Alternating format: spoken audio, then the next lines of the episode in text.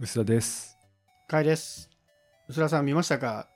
年末公開された「すがつく超大作映画はい。すがつく方見ましたよ。二つ見ましたよ。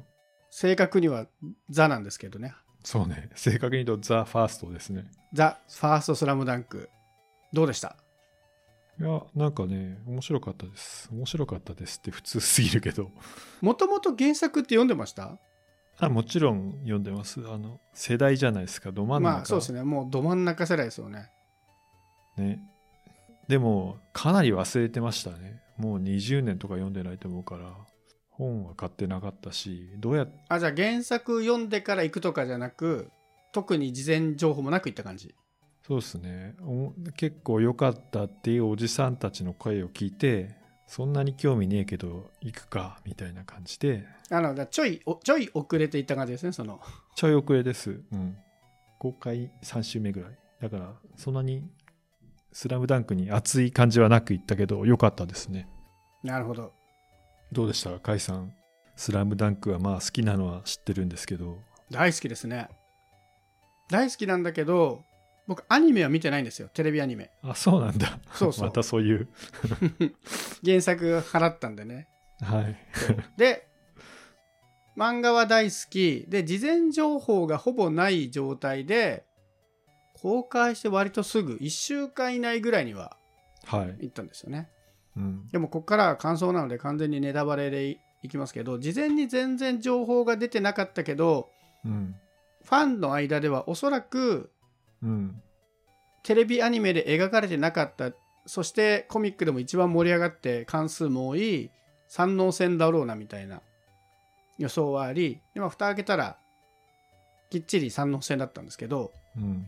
これ本作のクオリティには全く関係ないところでちょっと騒がれちゃったじゃないですか。声優？予告出すのが遅すぎてそうそう声優を直前に発表したせいでテレビアニメファンたちからは声優を変えるんだったら先に言えみたいな結構ネガティブな。あとは予告の映像がいまいちみたいな。ネガティブコメントもあったりしながらまあ蓋開けたらみんな大絶賛だったんですけど。へえ。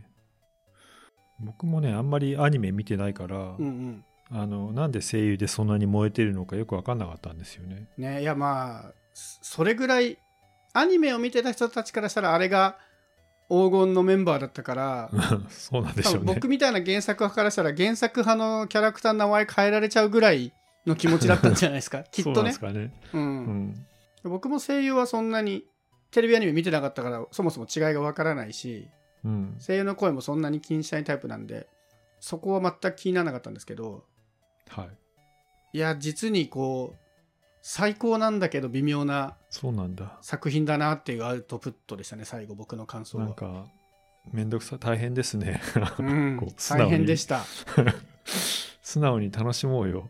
そうなんですよね。そういう映画でしょそういう映画だと思ったんですけどこういう感想になっちゃったんで。またどこに引っかかったんですか？えっとねまず大前提でいくと今回のその作品って、井上武彦さんがそのもそもそも漫画を描いていた作者自ら監督もやってるんですよね。ねもう10年年間かけて作った大作ででポイントなのがずっと言われていた三能戦っていう「スラムダンクで一番最後の一番盛り上がる試合をテーマにしてるんだけどちょっと新しい要素が入っていてはいそれが出てくるあの亮太ね宮城亮太の過去エピソードみたいなのがちょこちょこ入ってくると。でその過去エピソードが昔ジャンプに載っていた「ピアス」っていう読み切りがございまして。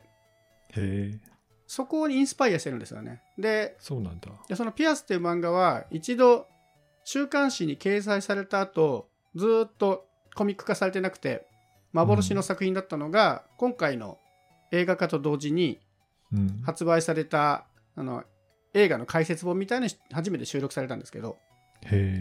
でそれに出てくる主人公が沖縄出身の亮太と亮太とちょっといろいろいざこざを起こす綾子っていうキャラクターなんですよね。はいでその話を混ぜ込んで作られたでさらにそこのエピソードとしてお兄ちゃんが死んでお母さんが結構苦しんでみたいなところのエピソードがプラスされたのが今回の「ザ・ファースト・スラムダンクなんですけどはい。そうなんだ。そう。そうなんですよ。で、ここで一個大事なのが、原作だと同じバスケ部にヤスっていうのがいるんですけどね。2年生で。うん。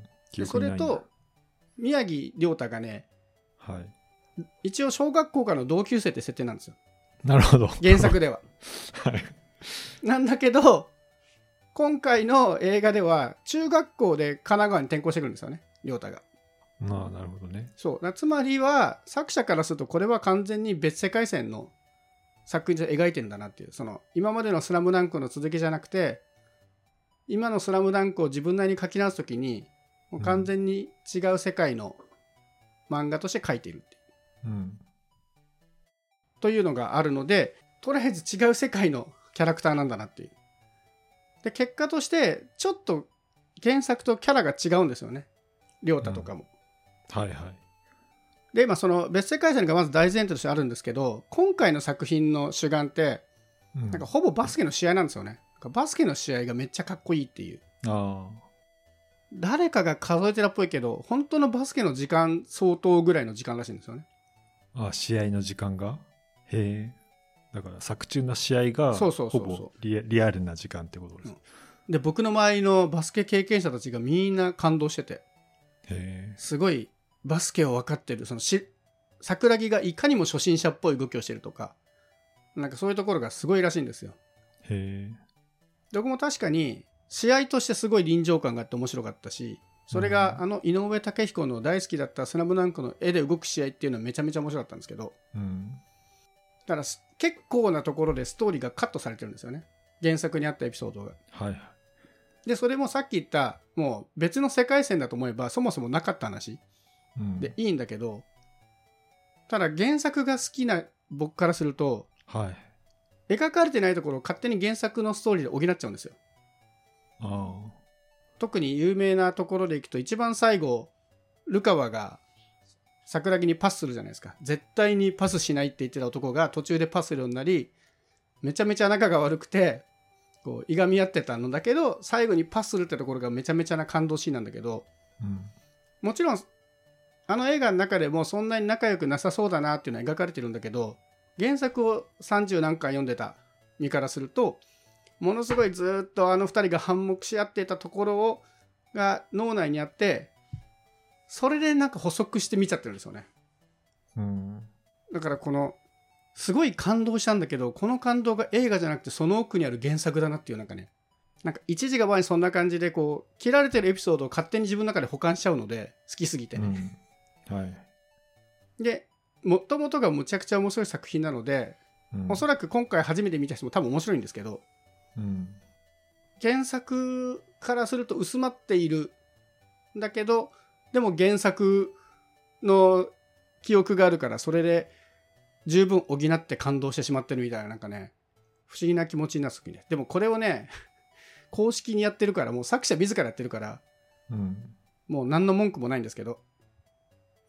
ただ若干のそのストーリーのその新しい世界線にしたことで「スラムダンクって原作で言うと5人のキャラクターがそれぞれね主人公5人主人公は5人ではないかもしれないけど主人公チ主ームの役級みたいな。はい。5人たちがそれぞれすごいキャラが立ってたんだけどはい。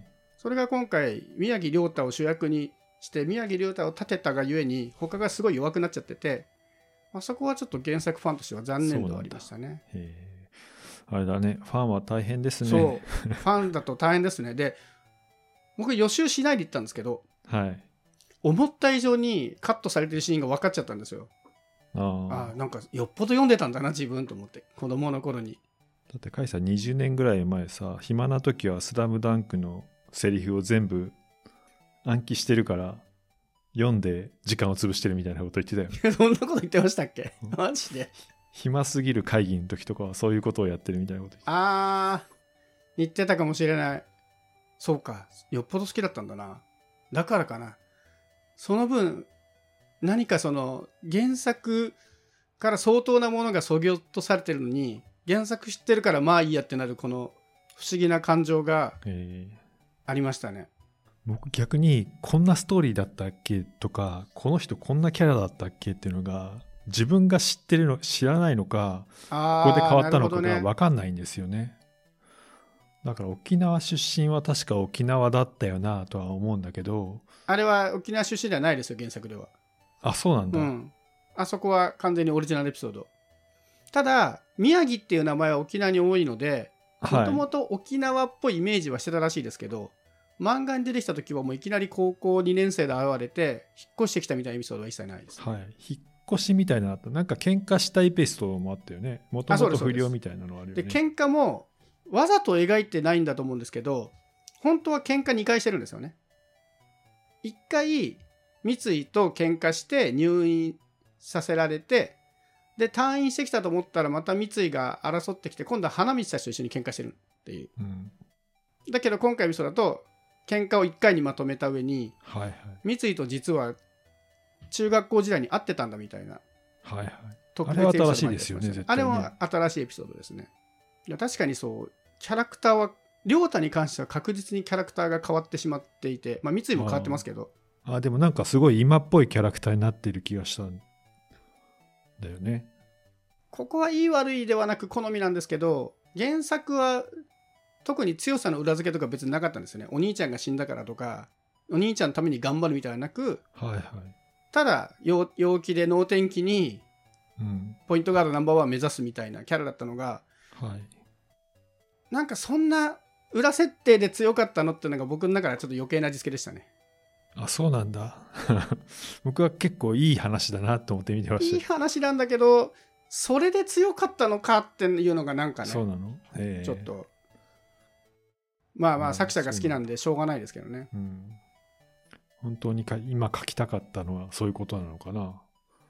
うん、でも本当に書きたかったのはバスケの試合だけなんじゃないかなって気がしますけどね。え バスケの試合は本当によくよくよくできているというのもあれですけど。えうん。すごいね動きとかね、まあ、かっこいいこうなんだろう。誰も誰も文句ないだろうっていう。いやただあれは井上武彦が描く絵のバスケ漫画だからなんだろうなと思いました。うん。それで言うと本当に100点満点だと思うんですけど単なる動きの臨場感だけで言うと「すずめの戸締まり」の方があったなと思うんで。あ完全に井上武彦の「スラムダンクに最適化された最高の試合を見たなっていう。あうん。ただその試合はめちゃめちゃ面白いんだけど試合の中にあるストーリーがうん。割といろいろ割愛されておりでも割愛してるけど体で全部覚え出してしまうっていう。まあそもそもねファン向けの作品だからきっとそれで何の問題もないんですけど。とあとちょっと付け足されたエピソードが打足ではなかろうかというのは個人的好みでは思ったところですね。どこですか？あその沖縄の話とかね。ああ沖縄の実はお話兄ちゃん死んでたとか。ダメ。ダメあれ。ダメじゃないんだけどそんなにコートの外の話持ってこなくてよくないっていうなんか隣の人泣いてたよでも。僕の個人的な感想ですよ。個人的好みだけど「スラムダンクの原作の面白さはドラマが全部「スラムダンクのバスケの上で起きてたんですよ。感動ポイントが。そうなんだ。はい。強くなっていく過程とかもそうだし外のヒューマンドラマはまあ多少そのあの三井がね構成するところとかはバスケの外の話ではあるけど基本的に感動エピソードは全部バスケの上で成り立ってるのが素晴らしかったのにバスケの外の感動エピソードを持ち込むのは何かね僕の好きだった バスケの中で「スラムダンクの良さをなんかちょっと薄めちゃうなっていう感じはちょっとありましたね。へえ大変だなそうですね、ファンのめんどくさい感じですけど。いや、だから難しいんですよ。すごい面白かったし、バスケの試合としてはものすごい褒めたい。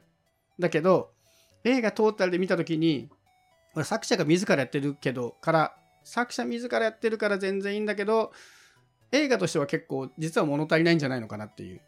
この大事な感動部分を、あなた原作読んでるから分かるでしょみたいなとこで補ってる部分があるので、作者にその意図はないにしてもね。というところで何かねちょっと複雑な感じの作品でしたね。あとまあ結構聞く話としてはやっぱり他のキャラクターがおろそかにされてて寂しいみたいな人はいるみたいですね。まあでも興行収益すごいですからね。今、うん6週目で76億ぐらい？すごいじゃないですかいやーすごいですね。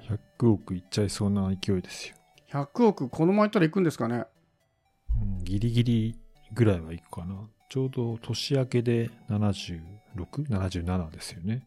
その1周前が67億っぽいのでうん。単純計算で1周10億で全然勢いが落ちてないってことですもんね大体1ヶ月ぐらい経つと勢い落ちてくるもんだけどこれちょっと気になるのが「スラムダンクファンがめっちゃ見てるのか「スラムダンク見てない層にも広がり始めてるのかいや、スラムダンク見てない人も明らかにこう広がってるんじゃちょっないですか。と口コミで言ってる感じ。じはありますよねうん。中学生の部活集団みたいなのいたよ、結構。ああそれは見ちゃうすごい、そだろうなすごい良くない。めちゃくちゃ良かったよ、騒いでて。えそれはなんか雰囲気で分かります？その今まで「スラムダンク読んだことない子たちだったのかどうかとかはうんどうなんだろうね。彼ら読んでる。でもなんか知ってるっぽかったけどね。あの終わった後の話とか聞いてたら。ちょっとうるさかったけど。まあ、原作読んでると最高なんだよな、まあ、原作読んでなくても自分面白いんですけどねきっとね、うん。なんとなくねでもバスケ部みたいな子だったらまあ多分なんかもう部室にある的なものなのかなとは思った。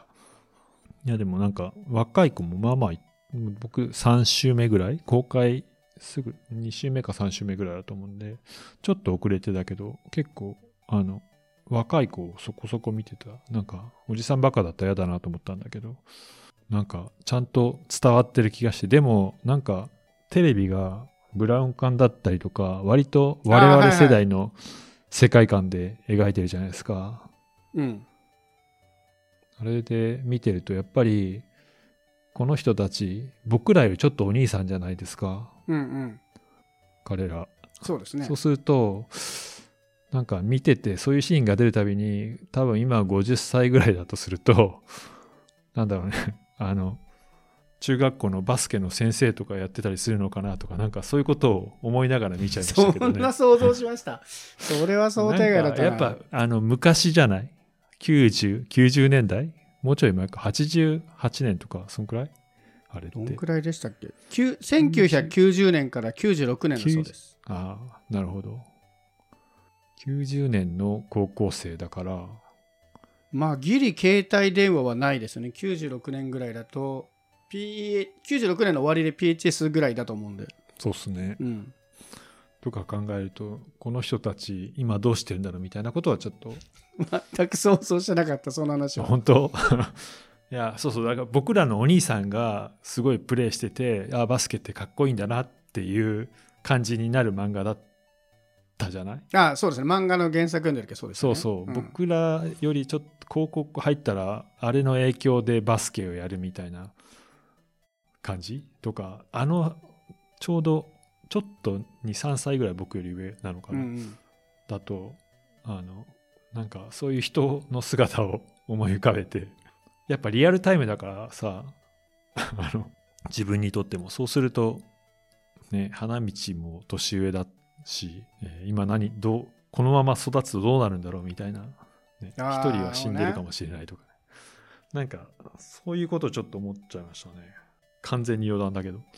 あそういう意味ではこれも余談なんですけどうん「スラムダンクのいろいろ感想とかも読んでたんですけどはい安西先生いるじゃないですか。名監督と呼ばれた安西先生。実は名監督じゃないんじゃないっていう なんかツッコミが盛り上がってて。そうなんだ。要はまあ一番まずいのは怪我をした桜木をはい。本人が出たいったけど出しちゃうっていう、はい。あれは今時の価値観だともうやっちゃい絶対やっちゃいけないことみたいなはい。ところで突っ込まれていたのとあとうん。今のチームになってルカワと花道が出てきたらやる気出したけどそれまで弱小バスケ部だったわけじゃないですか。全然育成してねえじゃんっていうとかあと最後の方でみんなにこうお礼みたいなの言うじゃないですか試合中に。うん。なんかみん何々君はあのうちの部にこういうものをもたらしてくれましたみたいな、はい。ね、三井君はかつて混乱をみたいなこと言いながら後にとっておきの武器をみたいなことを言うんですけど。はい。あれ、なんかエースメンバーにしか言わないんですよね。うん他の部員とかに、頑張ってた2年生とか全然言ってくんないから。あの絵が出てこないからしょうがないんじゃない で、一応脇で頑張ってるんですよ。はいもうだから意外に安西先生は育成とか全然してこなくて、実は他の高校の方が1年から結構育成して頑張って育ててきた人たちが育ってそれは原作にはしか出てないですけど安西先生やる気なかったけどたまたま1年でルカが入ってきてやる気出しただけなんじゃないか説っていう。うん。しかも結構使える人しか使わない。使えないキャラは切り捨てるっていう。割となんか冷酷なタイプだよねみたいな盛り上がってて、まあ、確かにあの頃は感動してたけど今改めて見るとあの怪我した桜木を送り出してしまったのはなかなかねストーリー上は仕方ないとはいえなかなか難しい判断です。あれ宇佐田さんだったらどうします？宇佐田さんが安西監督だったら。出せないでしょそんなの。怖くて。ねまあでも昔はそういうのが美談になった。この数年前でもねあの甲子園で骨折しててホームランみたいなのとかねもう美談じゃないでしょうって言われて。時代になってまいて、難しい。でも今あれを消すわけにもいかないから「スラムダンクの感動シーンではあるからあれを変にストーリー変えてしまってもきっとなんかなんか配慮が行き過ぎてとか文句言われるんであれでいいんだと思うんですけど、まあ、改めて見るとあれはこうもうこっちとしても年が先生側の 視点になるじゃないですか。あそう完全に先生ですそう。あれ見た時に改めてあああの大怪我で送り出すのかっていうところはね、うん。そっちに感情にしました僕はもう。そう僕もこんな話だったっけ？みたいなちょっと思いましたね。そういえばね、当時はねあそこが一番の一番の衛星かもしれないけどおそらくあの試合の中でも3本指5本指に入るぐらいの感動シーンの1個だったのが今ね時を経て見るとなかなか考えさせられるシーンだったなっていうねこんな感じで。面白いすぎるがゆえに原作ファンからするとむずがゆいといううん。そんな着地でした。だからつまらないと言ってるわけじゃないんですよ。なんだろうね、この難しい感じ。楽しく見ました。スズメといいなんかね、見て難しくなる映画が多かったですここ最近は。素直に見たい。そうか。なそう、まあ、そういう意味であのアバター2は素直に見れてよかったです。まあ何はともあれ「スラムダンク電子版配信してくんないかないやーほんとそれですよ。本当何なんですかね。どうか作者が好きじゃゃないからもうしょうがないですね。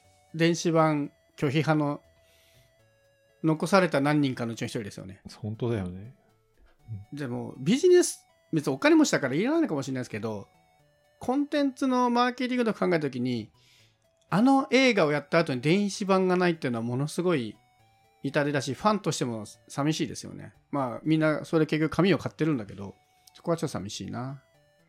で結局電子が嫌いな井上先生なのでそのピアスが載っているのも紙でしか出てないんですけどザ・ファースト・スラムダンク・リソースっていう映画の制作過程がまとめた本の最後に初収録されているのでまあちょっとね2000円とお高いんですけどこの映画が面白かった人にはいろいろ裏裏話も相当面白かったですね。作者の苦悩とかすごい楽しかったしアニメの絵に上から修正してるようなそういう貴重な画像とか見られるって最後にピアスの原作が載っているのでご興味ある方はぜひリソースもご購入ください。